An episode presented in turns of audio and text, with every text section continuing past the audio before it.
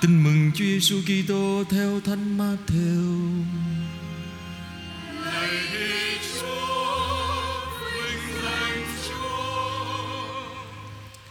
Sau khi chịu phép rửa, Đức Giêsu được thần khí dẫn vào hoang địa để chịu quỷ cám dỗ. Người ăn chay ròng rã 40 đêm ngày và sau đó người thấy đói. Bây giờ tên cám dỗ đến gần người và nói: nếu ông là con Thiên Chúa thì truyền cho những hòn đá này hóa bánh đi. Nhưng người đáp: Đã có lời chép rằng người ta sống không chỉ nhờ cơm bánh nhưng còn nhờ mọi lời miệng Thiên Chúa phán ra. Sau đó quỷ đem người đến thành thánh và đặt người trên nóc đền thờ, rồi nói với người: Nếu ông là con Thiên Chúa thì gieo mình xuống đi, vì đã có lời chép rằng Thiên Chúa sẽ truyền cho thiên sứ lo cho bạn, và thiên sứ sẽ tay đỡ tay nâng cho bạn khỏi vấp chân vào đá. Đức Giêsu đáp: Nhưng cũng đã có lời chép rằng, Người chớ thử thách Đức Chúa là Thiên Chúa của người Quỷ lại đem người lên một ngọn núi rất cao Và chỉ cho người thấy tất cả các nước, thế gian Và vinh hoa lợi lộc của các nước ấy Và bảo rằng Tôi sẽ cho ông tất cả những thứ đó. Nếu ông sắp mình bái lạy tôi. Đức Giêsu liền nói, Satan kia, xéo đi, Vì đã có lời chép rằng, Ngươi phải bái lạy Đức Chúa là Thiên Chúa của ngươi, và phải thờ phượng một mình người mà thôi. Thế rồi quỷ bỏ người mà đi, và có các sứ thần tiến đến hầu hạ người. Đó là lời chúa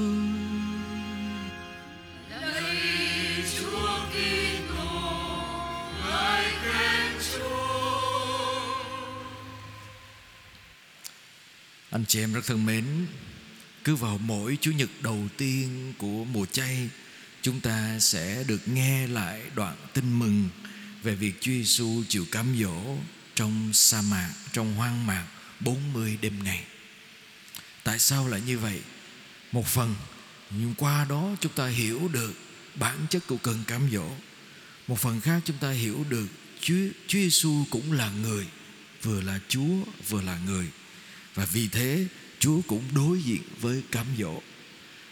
Thứ ba, để qua đó giáo hội giúp chúng ta hiểu được bản chất của cách cám ma quỷ cám dỗ chúng ta đi sai thánh ý của Chúa và đi sai với con người thật ơn gọi làm người của mình như thế nào qua cách ma quỷ cám dỗ Chúa để chúng ta hiểu được cái bản chất của cơn cám dỗ đối với mỗi người chúng ta nó cũng như thế và nó sẽ là như thế trong suốt cuộc đời mình Vậy thì cơn cám dỗ nói lên điều gì anh chị em? Thứ nhất, cám dỗ không phải là để mình làm điều xấu. Mình không bị cám dỗ làm điều xấu anh chị em. Chúng ta không bao giờ đi làm điều xấu. Thường là như thế. Mình thường làm điều tốt. Đa phần cơn cám dỗ là để mình làm cái tốt. Nhưng mà là cái tốt trước mắt. Có nhiều cái tốt trong cuộc đời chúng ta. Ừ.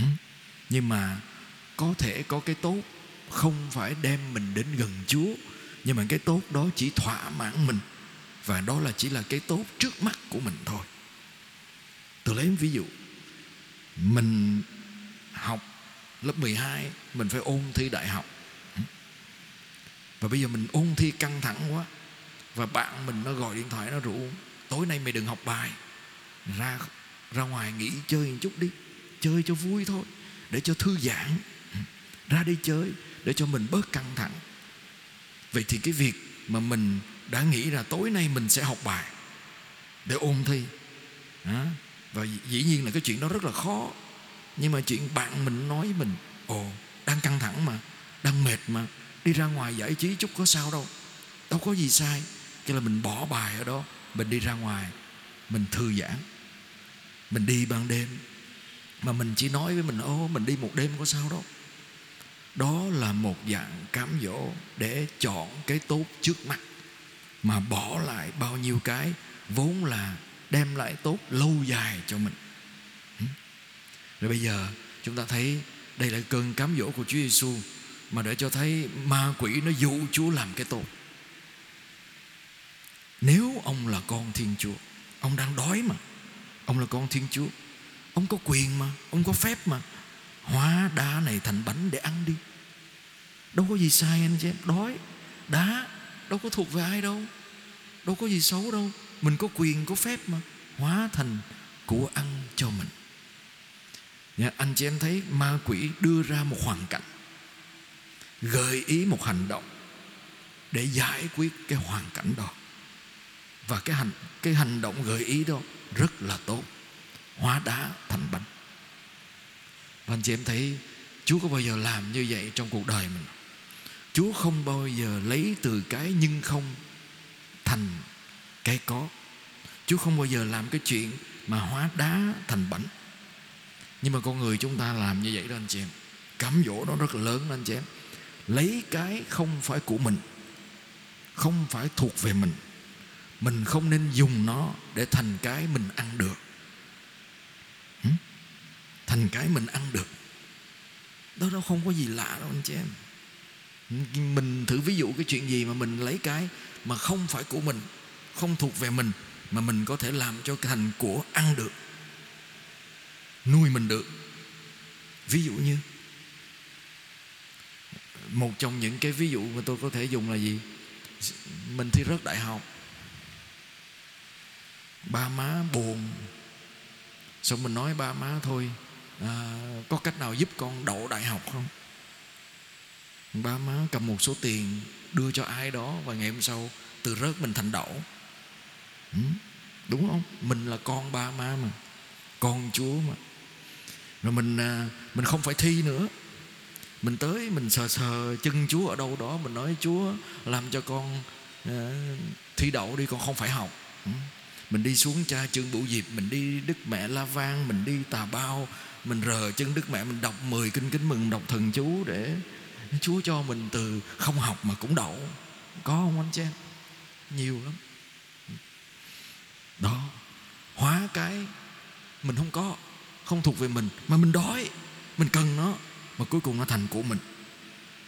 Và đó là những dạng tham nhũng ngầm trong đời sống chúng ta, làm cho chúng ta lấy cái không phải của mình mà thành của mình. Anh chị em biết, hồi xưa tôi đi phục vụ ở bên Liberia đó anh chị em. Tôi chứng kiến bên Trung Quốc người ta qua, người ta mua nguyên quả đồi. Vậy là người ta không phải mua đâu, Người ta nói với chính phủ đó. Tôi sẽ làm cho các anh cái đường này Thành đường tốt, Đường nhựa. Anh không phải trả tiền, Cho tôi cái đồi đó, Cho tôi cái đồi đó. Và người ta tới, người ta bạc, phẳng cái đồi đó luôn. Tại sao vậy anh chị em? Trong cái đồi đó là gì? Kim cương, khoáng sản. Rồi ai là người thực hưởng từ cái số tiền đó? Quan chức, chính phủ. Ở bên đất nước đó, dân vẫn tiếp tục nghèo không có xe mà đi. Ừ. Người nhà nước thì có xe đi, và cái đồi thì bơi, biến mất tiêu. Thành cái gì? Thành của ăn. Cho những người mà đáng lý ra, đó là đá đó. Đó là khoáng sản, đó là cái núi của người ta đó. Mà bây giờ cuối cùng không còn nữa. Đó là cơn cám dỗ rất là dễ gặp trong cuộc sống chúng ta, anh chị em. Và nó rất là, đúng là rất cám dỗ. Vì tôi làm cái tốt mà tôi thỏa mãn tôi. Nhưng bản chất sâu trong đó là gì anh chị em? Mình thỏa mãn cái cơn trống trải và thèm khát của mình ngay tức thì. Bất chấp. Bất chấp. Giống như cuộc đời chúng ta là chỉ để thỏa mãn cơn khát. Và tôi mời gọi anh chị em suy nghĩ một cái sâu hơn. Tuần trước, tôi có một buổi tọa đàm với các bạn sinh viên công giáo vùng thủ đức cuối buổi thọ đàn, có một bạn đứng lên hỏi tôi câu hỏi rất là hay. Người ta nói, thưa cha, người ta nói, bây giờ nó có hai quan niệm về tình yêu. Một là bạn đến với người mình yêu vì nơi người đó thỏa mãn cái thiếu thốn, cái nhu cầu trong bạn, lấp đầy khoảng trống trong tâm hồn bạn, nên bạn yêu người đó. Quan niệm thứ hai, bạn phải đủ đầy rồi bạn mới làm cho người yêu của bạn hạnh phúc. Bạn mới cảm thấy hạnh phúc trong tình yêu. Vậy thì theo các bạn quan niệm nào là đúng? Tôi phải đủ đầy thì tôi mới hạnh phúc trong tình yêu. Tôi mới tự chủ trong tình yêu được. Tôi, không đau khổ. Còn tôi đến với người tôi yêu vì người tôi yêu lấp đầy những cái trống vắng trong tôi. Người tôi yêu là một nửa còn lại của tôi. Vậy thì theo các bạn ở đây, các bạn cho rằng quan niệm nào là đúng? Các bạn chọn, nếu các bạn yêu ai đó, thì các bạn chọn phương phương thế nào? Cách yêu của bạn là như thế nào? Người yêu của tôi là người lấp đầy cái phần nửa còn lại đang thiếu trong tôi. Hay là người yêu của tôi là người mà tôi đến chia sẻ vì tôi đủ đầy rồi tôi mới đến gặp người yêu của tôi? Hmm? cái quan niệm thứ nhất đó, anh chị em, là cái quan niệm đi đến chỗ chết trong tình yêu. Tại sao? Tại vì người yêu của bạn chỉ là phương tiện để giúp cho bạn cảm thấy đầy. Bạn luôn luôn thiếu và người đó có bổn phận phải lấp đầy cái thiếu trong lòng bạn bạn phụ thuộc vào người đó và một ngày nào người đó không cho bạn, cái cơn khát của bạn không được thỏa mãn bởi người đó. Chấm hết hết yêu. Anh chị em có nghe câu đó nhiều không? Hết cảm xúc rồi. Không yêu nữa, hết cảm xúc rồi. Nên không yêu, bỏ nhau là vừa, tại mình hết cảm xúc. Ủa, yêu là cảm xúc à? Yêu là người đó lúc nào cũng làm cho bạn lân lân vui vẻ, sung sướng và lãng mạn à? Nó không còn nữa là hết yêu à? Vậy thì ma quỷ nó dùng cái cách đó để nói, con chúa đó, nên chúa phải có bổn phận lấp đầy cho anh. Và nếu không được, anh dùng quyền của anh vào cầu xin chúa để thay đổi cái chuyện đó để anh được đầy. Nhưng ngược lại anh chị em, nếu bạn đủ đầy, bạn đến với người bạn yêu, rồi một ngày nào đó bạn không đủ đầy nữa, bạn còn yêu không? Một ngày nào đó bạn đi vào trong cơn khủng hoảng của thiếu thốn, con người chúng ta sẽ đi đến lúc mình đói khát. Mình sẽ gặp khủng hoảng. Không ai trong chúng ta thoát được hết anh chị em. Đúng không? Đâu phải mình đủ đầy 24 trên 24 đâu. Sẽ chỗ lúc mình thiếu. Thì mình còn gì để cho? À đây là một cái câu hỏi ngược lại. Vậy thì bạn đủ đầy cái gì? Đủ đầy đây không phải là tôi, đầy đủ về vật chất. Đây là vốn là câu châm ngôn của các bạn trẻ, tại sao không kết hôn bây giờ? Tại đầy vật chất chưa đủ, chưa có nhà, chưa có xe, chưa có tiền trong ngân hàng, không kết hôn. Đúng không? Tại kết hôn, có gia đình, có con, không có tiền nuôi con con khổ. Thôi, có đầy đủ hết cái đó rồi mới kết hôn. Vậy thì nếu quan niệm đủ đầy của bạn là vật chất thì coi chừng một ngày nào đó bạn hết vật chất. Bạn có gì để cho? Thì quan niệm đủ đầy của bạn là gì? Là cái kinh nghiệm yêu từ bên trong. Bất chấp lời nói bên ngoài là gì? Yêu từ bên trong. Hay nói một cách khác, tôi biết tôi được yêu bởi ai và kinh nghiệm đó đến từ đâu? Và những gì tôi đến với người tôi yêu đó không phải là hoàn hảo, nhưng với tất cả vốn liếng, kinh nghiệm được yêu của tôi tôi muốn chia sẻ với người mình yêu, đi cùng với người đó. Và đó là những gì Chúa Giêsu nói với ma quỷ, kinh nghiệm bởi lời Chúa. Lời, người ta sống không chỉ bằng việc lấp đầy cơn thèm khát bằng bánh, bằng vật chất. Sống bởi lời Chúa, là lời yêu thương, là lời tạo dựng, là lời bao dung và tha thứ của Chúa dành cho tôi. Quyết định cách sống của tôi.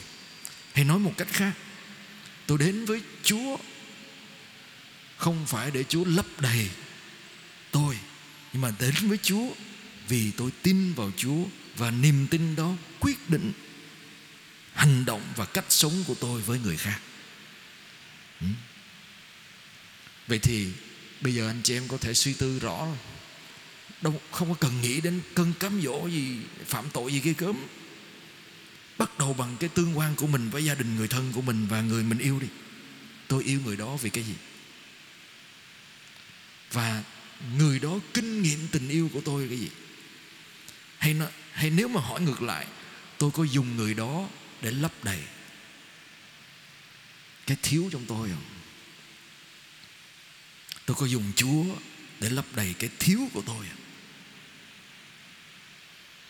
Từ đó ma quỷ nó rất khôn anh chị em. Nó đi qua cơn cám dỗ thứ hai.